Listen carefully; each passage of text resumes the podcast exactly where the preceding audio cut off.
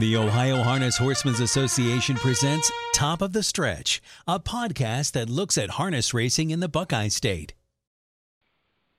With us today on Top of the Stretch, Joe Yoder of Dublin Valley Farm here in the Buckeye State, a breeding farm relatively new in the state of Ohio, as we'll hear from Joe Yoder. Joe, welcome to Top of the Stretch. Roger, thank you and the OHHA for having us on and being part of your podcast series. I appreciate it very much. Well, we appreciate you giving us the time. I know your schedule's pretty busy. Uh, Dublin Valley Farm is relatively new here in the Buckeye State, right? That's right. Uh, the farm actually, Robert Hirschberger owns Dublin Valley Farm, and the farm actually started in just 2007, and at that point he built his first barn and had mainly draft horses. Um, and then in 2012 he added a stallion barn addition, and at that point he did have a standardbred stallion called Royal Strength. And Royal Strength you still see in pedigrees today, but he's uh, he's not with us anymore. Um, in 2014 is when the farm got busy with the standardbred industry at the commercial level the stallion, don't you forget it, came to Dublin Valley Farm, and he now is in Europe. But he had some nice books and has had some nice race horses, especially at the fair level uh, for the last four seasons. He's really been a top top stallion at the fair level, and we've uh, continued to progress and continued to try to get better and better stallions and better and better brood mares. When Robert started around 2012, he had just a couple of brood mares, and now the farm has approximately 35 brood mares and continues to try to upgrade and get better and better brood mares as the years go by. Um, currently, we have three trotting stallions. Most of the most of the uh, clientele close to Dublin Valley Farm. It's in Holmes County. It's in an Amish community, and most of the clientele are at this point Amish, and they are very much into trotters, probably more than pacers at this point, and that could continue to change and evolve. But at this point, uh, mainly trotters in our area, and our clients are uh, statewide, but we have a large group of clients in the local area and also in the Middlefield, Ohio area, which is also an Amish community. So at this point, we have three trotting stallions, and there's and those are Enterprise, Volstead, and Nothing But Class. Now you mentioned brood mares. Do you try to breed all your brood mares to the stallions that you have, or do you go to some of the mares to other stallions throughout Ohio? Well, we breed we breed mainly uh, to our own stallions. We feel like if we have them, we need to believe in them and we need to support them, and we do that. But also, just on a business, on the business side of it, we we support other stallions and farms in Ohio that we work with, and we also feel uh, as if we need to diversify a little bit on our brood mares uh, and just try to make the smartest choices. We do a lot of work on pedigrees. We do a lot of work on past history of stallions and how they've crossed, and just try to try to coordinate and and and bring our bring our mares to the right stallions. So sometimes we do breed off of the farm, and we mainly breed in Ohio. Uh, a couple of our mares uh, we've bred to Canada and the East Coast, but we mainly breed in Ohio, and we really try uh, to get the mares to the best possible stallion. And and like I said, we I would say we breed I don't know, 80% probably at the farm with the stallions that we have, and then we breed outside of the farm with with a with a group of mares also. Has the farm uh, grown in size from its initial uh, operation? The the farm has grown. Uh, the farm has grown, not necessarily the land. I think it prob the farm is probably around 100 acres, and because of the amount of brood mares and the amount of stallions that Robert stands at the farm, because he does stand stallions of other breeds, Uh, we have some satellite uh, farms where some of the brood mares are, some of the yearlings are prepped, and even some of the weanlings go. And so the farm has grown as far as how many how many people and the operation. It hasn't necessarily grown land wise, but it has grown as far as where the animals go. Okay, let's talk individually about the stallions that you have standing in 2021. Let's start off with, uh, I would guess, uh, kind of the horse that's uh, been with you uh, quite a few years, Enterprise. Yes, Enterprise, and interestingly enough, it feels like They've been with us for a long time. But as you know, and, and everyone probably listening to this podcast knows, um, it, it really takes probably five to seven years to know whether your stallion is is going to be what your hope is. And this will be Enterprise's third breeding season coming up in 2021. And so his first two seasons in 2019 and 2020, he bred right around 120 mares each year. So he's a very fertile horse. He's well over 90% fertility rate. So we should have a lot of babies out of Enterprise, and they've been bred. He's been bred to some very good mares. So we feel like he has a real opportunity. On the racetrack, he won an elimination of the Hambletonian, and then was third in the final and so he has uh, great racehorse credentials, and then he has a tremendous, tremendous family. He's a son of Chapter Seven, and he's out of an SJ's Caviar mare called She's Gone Again, and she has 150 and two speed in that family. Enterprise has a mark of 152. Uh, he has a sister Tuscany that's a Muscle Hill that trotted in 151 this year, and so uh, we're very excited about him. And even though it feels like he's been around for a while, his first crop of babies will go to the sales in 2021. So, so we're very much looking forward to his first crop of yearlings going to the sales in 2021. Volstead is next on our list. Yes, uh, Volstead's an interesting horse. He he's not as well known because he didn't race in the U.S. He has U.S. bloodlines. He's a Cantab Hall out of Yankee Glide mare. He's got a mark of 151 and three, and he made well over seven hundred thousand dollars. So he was a tremendous racehorse, but he did that racing in Europe, and so uh, Stefan Melander, who is Marcus Melander's uncle had the horse in Europe, and our and our owner was very interested in Volstead for years. He always thought he would be a tremendous stallion, but he just couldn't buy him. And he would talk to Stefan Melander numerous times trying to get him bought, and then finally, and I remember the day the uh, owner of Volstead he called me and he said, "Are you sitting down? I got Volstead purchased." And he was very excited about that and the horse has just tremendous credentials. If he would have raced in the U.S., he'd be much more of a household name. And so, hopefully, through breeding, he will become that way. He uh, he bred his first book in Australia and has babies on the ground in Australia right now. And then he bred a really nice book of mares for his first crop in Ohio in 2020. And it was an interesting year, as we all know, but he still had a really, really nice book.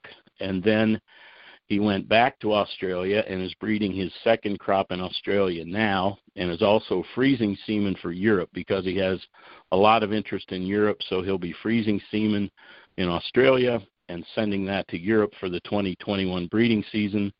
And then he'll be back to Dublin Valley Farm about the 15th of January to get ready for our breeding season. But he is a he's a tremendous individual, very fertile, and we have very high hopes for him as well as Enterprise. It is quite a process uh, standing in Australia and also standing in the U.S. because there's a lot of time uh, involved and it's very expensive to do so. Just the cost involved of the horse going to Australia and coming back, isn't it? Quarantine. Oh yeah, I I think, and I can't I can't say for sure, but I know it's around twenty five thousand dollars to get them down and, and to get them back. I think both ways. and they go to quarantine when before they leave the USS. Before they leave the U.S., they go to quarantine. Then when they get to Australia, they're in quarantine, and then they go to quarantine to come back. And then when they get to back to the U.S., they're in quarantine. And so, all of those things are are are are things that owners have to deal with financially because none of those things are free. But he's but he's just had he's a very fertile horse, which makes all of that possible. He would not he would not cover his costs if he couldn't get mares in foal, and so he's got big books in Australia. He's had a he had a very nice sized book in Ohio, and with freezing semen, that also uh, naturally helps him with uh, the European market. So it is expensive and it is a lot of work. There are some stallions in Ohio now that are doing that, and I think it's it's a reflection of Ohio um, kind of building and growing in in the industry.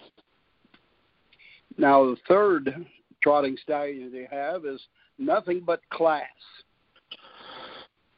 Yes, and nothing but class. Um, really, he he has creden- credentials to be a top top stallion in Ohio. Also, we're we're we're we're excited about him. Also, I think Enterprise and Volstead probably get most of the chatter, but nothing but class. Uh, is a son of Andover Hall. He has a full sister, Pampered Princess, who I'm sure most, if not all, people uh, in the industry remember her.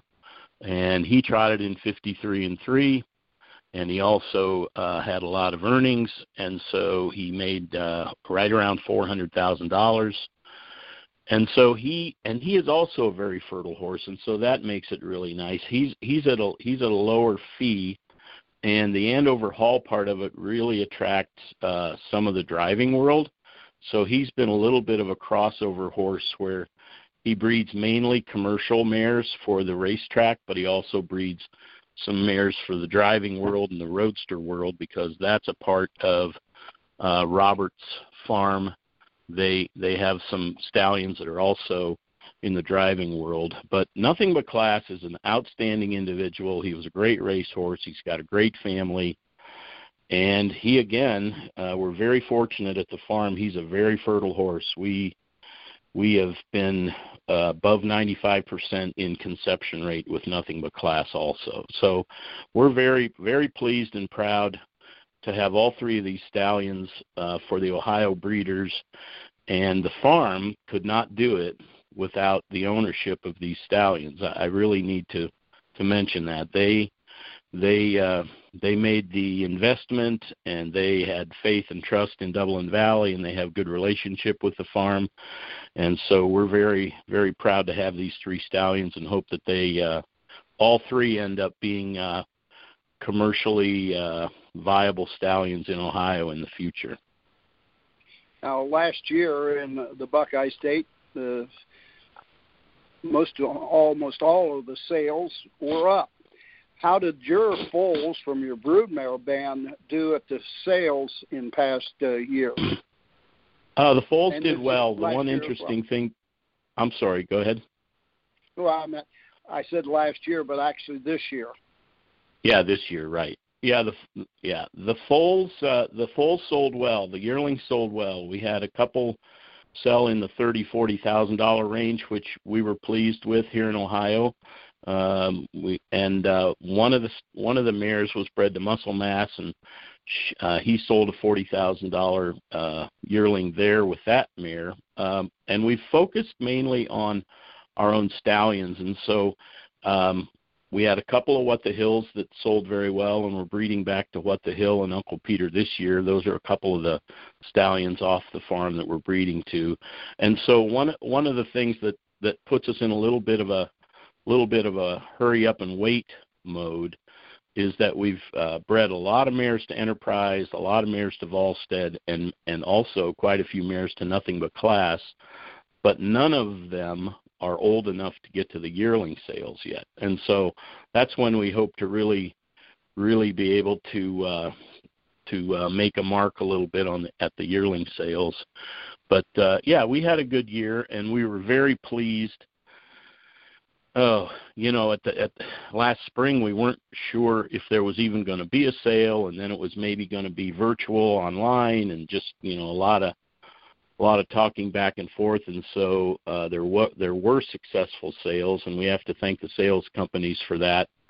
Uh, but there were successful sales, and they were up, and I think that was uh, that was a very good thing for the way 2020 went, and I think it's a reflection on our program and just uh, how how Ohio is becoming stronger and stronger. We get calls from more and more people outside of Ohio that want to breed to our stallions, and so I think uh, the sales being up, I think, is a reflection on the Ohio program, even in the midst of what we all have gone through in 2020, and hopefully are heading in the right direction for 2021. Well, Joe, I want to thank you for being our guest today on Top of the Stretch. But the Ohio program is ideal for all the breeding farms.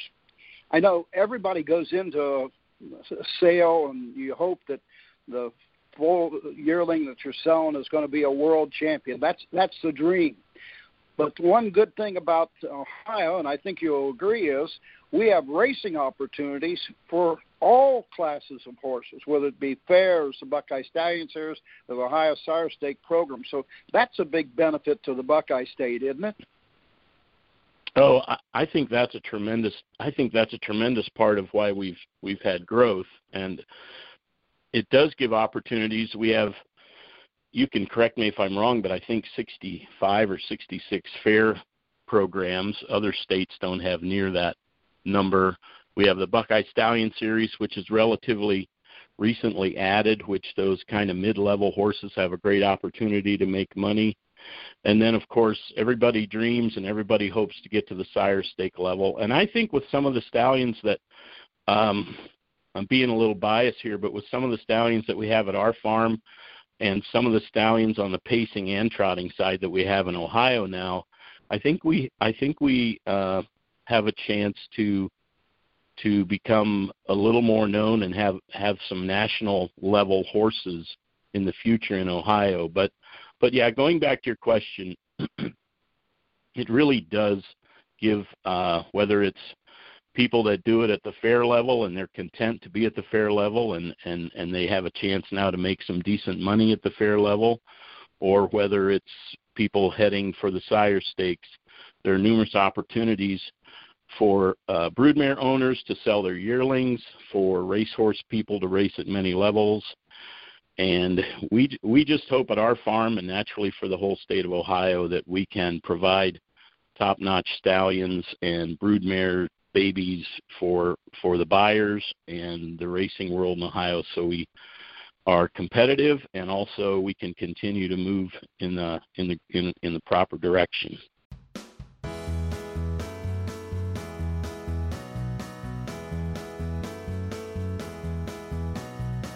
Thank you for listening to Top of the Stretch. Top of the Stretch podcasts are a presentation of the Ohio Harness Horsemen's Association.